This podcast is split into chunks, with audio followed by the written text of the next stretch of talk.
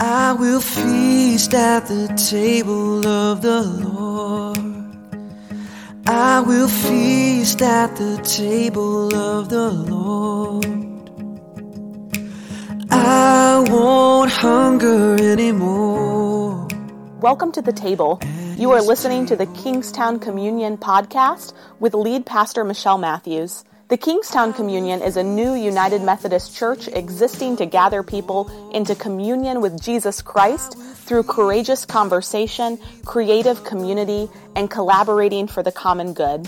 For more information about upcoming events and opportunities to serve, visit our Facebook page, facebook.com forward slash Kingstown Communion. We're glad that you're listening along with us. If you live close by, we hope you'll join us for worship in person. And if you ever feel so inclined to help us by giving financially, you can do so on our website, kingstowncommunion.net.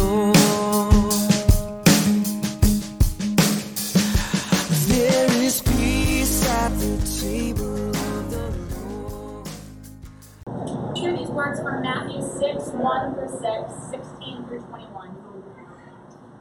Beware of practicing your piety before others in order to be seen by them. For then you have no reward from your Father in heaven. So whenever you give alms, do not sound the trumpet before you as the hypocrites do in the synagogues and in the streets, so that they may be praised by others. Truly I tell you, they have received their reward. But when you give alms, do not let your left hand know what your right hand is doing, so that your alms may be done in secret, and your Father who sees in secret will reward you. And whenever you pray, do not be like the hypocrites, those actors, for they love to stand and pray in the synagogues and at the street corners, so that they may be seen by others. Truly I tell you, they have received their reward. But whenever you pray, go into your room and shut the door and pray to your Father who is in secret. And your Father who sees in secret will reward you.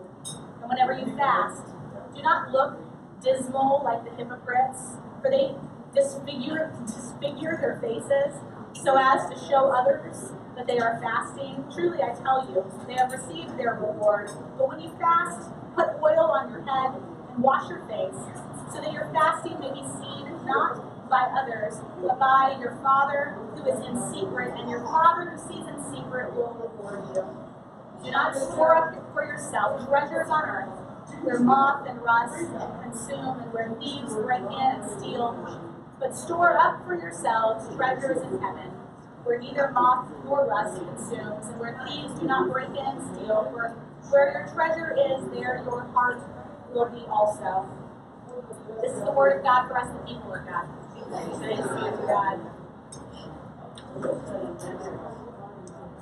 So um, many many churches like ours, many mainline churches have distorted this passage completely to suggest that we should avoid any outward expressions of faith in Jesus. And I think this this misreading is very convenient for people like us. Very convenient. Given the rampant allergy that we all have to anything remotely evangelistic. Right? To be fair, many of us have been hurt, or at least turned off by Christians engaging in strong arm tactics. Many years ago, I sat in a seminar that was supposed to assess pastors from a variety of denominations on if we had the gifts to plant a new church like Kingstown. As y'all know, I've, felt called to this for a very long time, but I, you know, I wanted to see what was this thing in me that I felt. Do, do I do I just have the desire to do it, or do I actually have the skills, those kind of unteachable gifts, that instinct to start new things like this church? At the seminar, one of the consultants or coaches there, this guru in church planting, um, when it came time to consult with me one on one, he said, I don't know. I don't really see you as the kind of person to just grab someone on the street and talk to them about Jesus. To which I responded, maybe the nicest thing anyone has ever said to me. I don't want to be that person. Y'all don't want to be that person. That's why you have an allergy to this. But Jesus' instructions here are not actually intended to squelch at all our evangelistic pursuits, our outward signs. It was Jesus, after all, who delivered the Great Commission as his parting volley back towards us to take this thing over. As important as the peculiarities of these instructions in Matthew 6 are, we, we may miss the heart of the matter completely. that Jesus fully expects us to engage in these spiritual disciplines he's talking about, fully expects it of us. And Jesus doesn't say, if, if you pray or fast or give alms. What does he say? He says, when? When you pray, when you fast, I wonder if that gets at you like it gets at me. Jesus here is assuming that we do these things already. And then in just a few moments later, Jesus' sermon will turn to those who tend to find the speck in their neighbor's eye while disregarding the log in their own eye. That comes after this section. As I administered ashes at La Madeleine today, I saw someone on Facebook. They were skipping Ash Wednesday. They said, skipping Ash Wednesday this year because they didn't need to be reminded of their brokenness and need for God and did not need the obligation of Lent. And I rolled my eyes as I read it.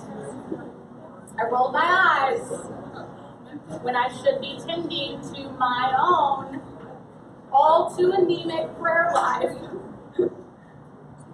It's not like business is booming in that area for me either. I still feel that that tinge in me when Jesus assumes I'm already doing it. I'm already praying. I'm already giving all that I can.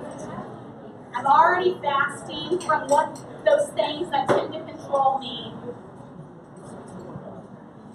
When Jesus says, when you pray and fast and give, Jesus does it instead of saying, if you pray uh, or fast or give. and whenever I read these words from Jesus, or his other teachings on prayer at all, I remember a prayer retreat I attended once in North Carolina, led by the spiritual director.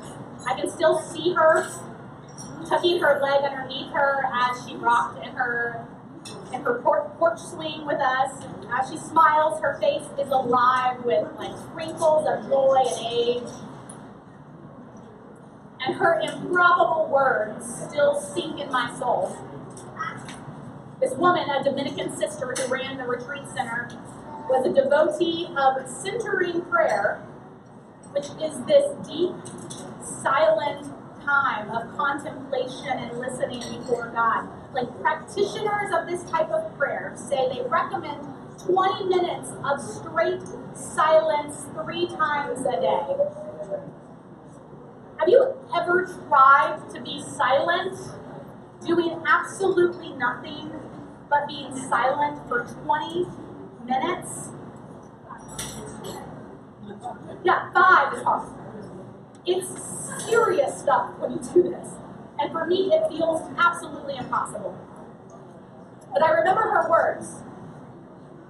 She says, There is a movement underway as more and more people learn about and practice centering prayer, that the interest is growing, I promise, she said. And, we believe that if, if enough people take part in it, the whole world will change. We believe this kind of prayer can change the entire world. And I desperately want her words to be true. I long to believe the millions of people at prayer, listening daily for God, I believe, I want to believe that that can change things. That a polarized people will cease their warring ways because of this kind of prayer. And that generosity will prevail in a, in a world that's often stingy and small because of this kind of prayer. But but my faith is weak. It's not like it's not like that business is always booming in me. but maybe Jesus knew this. Maybe when Jesus said, when you pray, instead of if you pray, he wasn't naively assuming or sarcastically remarking on the state of our prayer lives. Maybe what he knew was that even a prayer that follows my eye roll or even a prayer that ends early because I got distracted and started writing my to do list, or even a daily prayer rhythm that I commit to, but then I don't commit to, and then I commit to again, and then I forgot I only did two, week, two days last week, and then only one day this week, but I'm going to do five days this week. Maybe he meant, in Jesus' words, when meant that even a prayer like that can change us. Even that kind of prayer can change us. Even a prayer like that from just another disciple who, who tends to find a, my, the speck in my neighbor's eye, then the log in my own eroding spirituality. Even that can be subversive. Perhaps Jesus said when because he knew that we want to and we aim to and we don't always get it right, but we try to listen for God and we try to make the time and we try to make our commitments and we fail and we make them again and even even that Jesus knew would transform individual hearts, which would transform the world. All of our failed attempts when we pray. Maybe if we this Lent could lend our good enough lives and our good enough prayers, not the if we pray prayers, but the when we pray prayers, whatever it may look like, as often as we seem to get it right and wrong, if we lent those to God, it would shift the spiritual axis of the world. Maybe that's what Jesus meant when he said it.